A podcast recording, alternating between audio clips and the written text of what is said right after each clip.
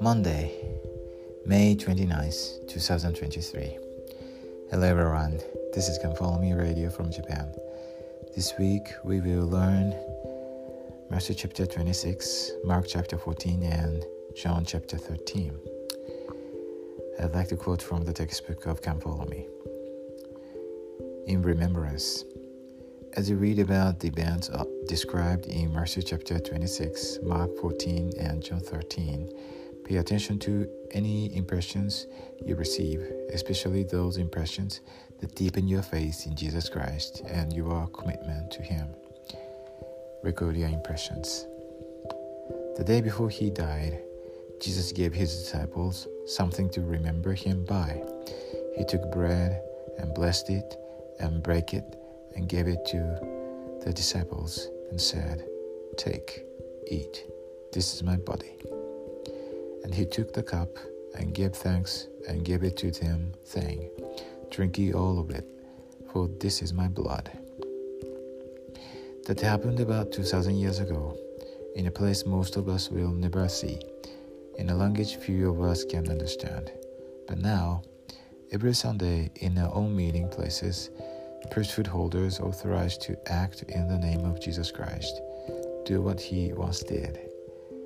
They take bread and water, bless it, and give it to each of us, his disciples.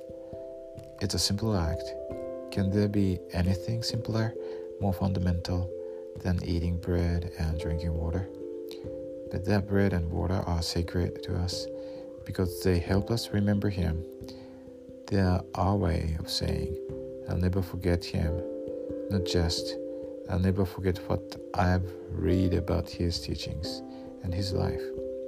Rather, we are saying, I'll never forget what he did for me. I'll never forget how he rescued me when I cried out for help. And I'll never forget his commitment to me and my commitment to him, the covenant we have made. This week, uh, we will learn uh, what he did the Lord did, and the sacrament which symbolized what He did for us, and the covenant we have made. I'm so grateful for the gospel, especially the Lord's sacrifice and the covenant we have made with the Lord, which uh, saves us to return to His presence.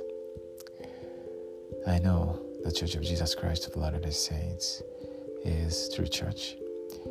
Jesus Christ lives, He's our Savior and the Redeemer.